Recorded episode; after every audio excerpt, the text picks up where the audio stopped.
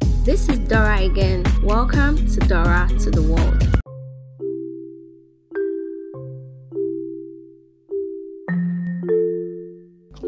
You know what they always tell us to do? They tell us to face our fears. But then there are some fears that I don't want to face. Even though maybe eventually I would have to face them, or I would have to, you know, maybe not face them. But whichever way it comes out, I don't want to face them. I don't want to fight them because I don't want to get to be in that position. One of them is losing people. I hate losing people. It could be to death, to anything at all. I'm someone who values friendship a lot. I hold friendship so dear to my heart. If I love you, hmm, I love you with my heart. I love you a lot. I'll probably do almost anything I can do for you if I love you.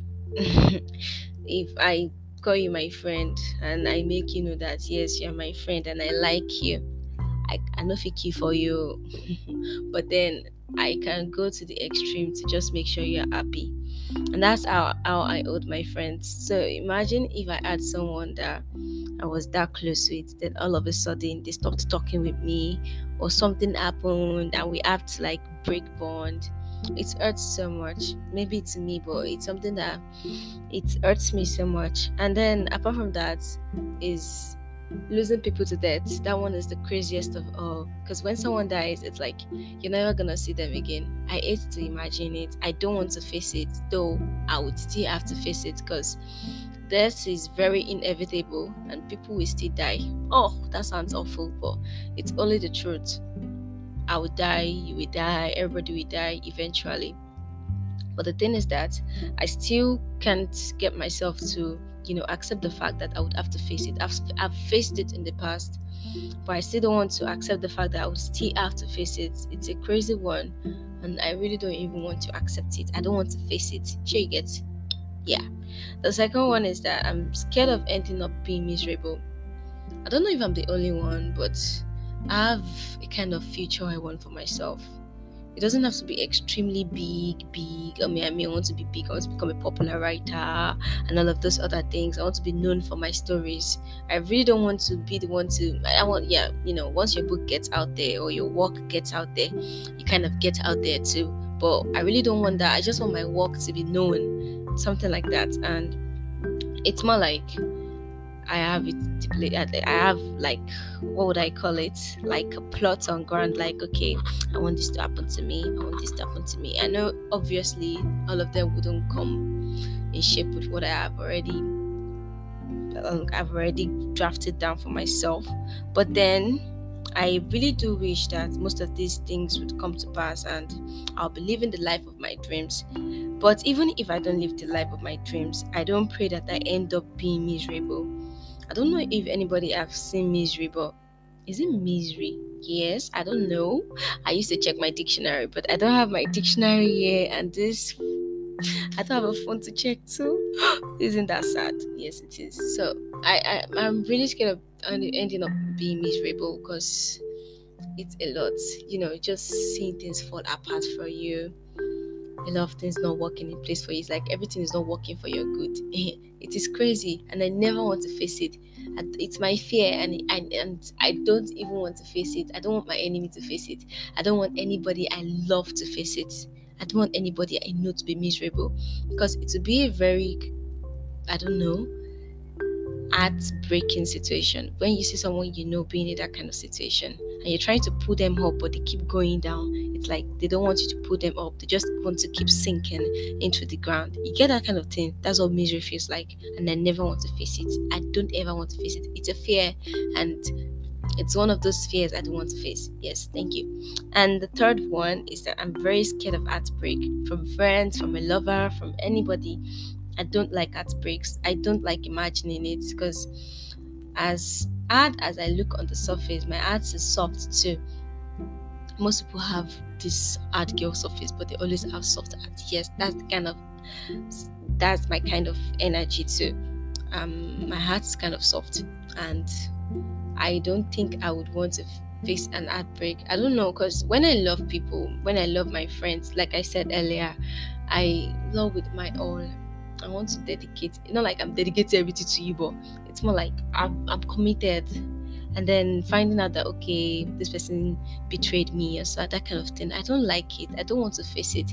I only just wish like life could be you know straightforward and everybody's loving everybody and everybody's making it and everything is good for everyone. But it's so sad that that's not how life is. And yeah so i read something recently and it's about pregnancy. I don't know. People think I'm fascinated by pregnancy. Actually, I can't wait to, you know, like one of the reasons why I would actually want to get married is because I want to get pregnant and I don't want it to just be some random guy. So I like pregnancy. I love how it looks on those women, but I don't want to go through the trauma that they go through because the face of the, the pregnancy face is kind of traumatic, but it is what it is. So yeah, so I wrote this one. It's still a sketch, so whatever there could be some glitches, some here and there. So just have to cope with it. And yeah, so it goes there. Use a condom. My reflex screamed out at the table at Bobo as I tried to insert long man in me, more like dwarfy man though. Come on, Clara. I'll pull out, he said seductively as he kept on unbuckling his belt. Monso, I don't get below, I said, head bent dramatically. Relax, I'm an expert at this, he assured. It would have been great if that went perfectly well, but it didn't. It didn't. When I discovered, it felt like the hollow of the world was driving me away. I felt like I was approaching my wreck. Yes, I was. Mama Clara would kill me. I was first, I was just 14, 14 for goodness sake. I don't know how Mama later got to know, but she got to know. But I didn't confess. She mm. virgin figure Beleni. I kept repeating. She grabbed our car keys and pulled me into our car. Usually, driving with mom was always fun. We would talk about movies, music, life, even sex. But that day, it wasn't anything like fun. Nobody had to tell me where she was driving me to. I knew it was the family hospital. When we got there, she didn't check in at the reception. She dragged me straight into Dr. Eri's office. I think this girl is pregnant. I need a PT, she said as she twisted my hair. I swear to God, Mom, I'm not pregnant. Shut up, she said with the same speed at which she slapped me. The test was carried out on me. The result was positive. Still, I didn't agree.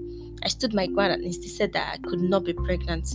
After two weeks, mom decided to take me to another hospital for the same test, my pregnancy test, just to confirm my doubts. Before that day, I prayed to God. I prayed to Him fervently. I prayed to have a miscarriage. I prayed to lose the life in me that wasn't my own. And it happened. It happened like a miracle. I had a miscarriage. I had heard my friends say I could buy gin, blah blah blah. I was just asking around how, if you know, if you didn't go to the hospital after a miscarriage, would it be, would it, would the, could the doctor detect? And somebody told me something, so I just wrote it down. Then we went for another test. The test was carried out on me. The result was negative. Then, mom took me to another hospital. It was as if she knew something fishy was going down. The other results came out negative too. Had God listened to my prayers? And I still ask myself, would I have kept that baby if I didn't have the miscarriage? Well, I never got to make that decision. All thanks to God. So that's it. That's it. That's it. That it's this person sounds like an atheist though, but it's not me. I'm just the writer. So I'm not really the narrator. so apart from that, what else? Okay, so we're on strike right now and everybody's home. It's kind of boring for me without my phone. I miss Pinterest a lot because I love Pinterest a lot, a lot, a lot, a lot, a lot. I miss Pinterest. I miss a lot of other things. I miss playing with Canva. I, I miss podcasting because it's way easier doing it on my phone than doing it on my laptop doing it with my laptop is kind of stressful and editing is not as easy as it is on my phone. But that's it's what I have to do. I missed podcasting. People were disturbing me. When will you release another episode? When you release another episode? And now it's it's out. It's what time? It's twelve fifteen, and I just wanted to, you know, just release an episode. And here we are. Thank you. Keep listening to Dora. I love you. Love you. I love you. I love you. Bye bye.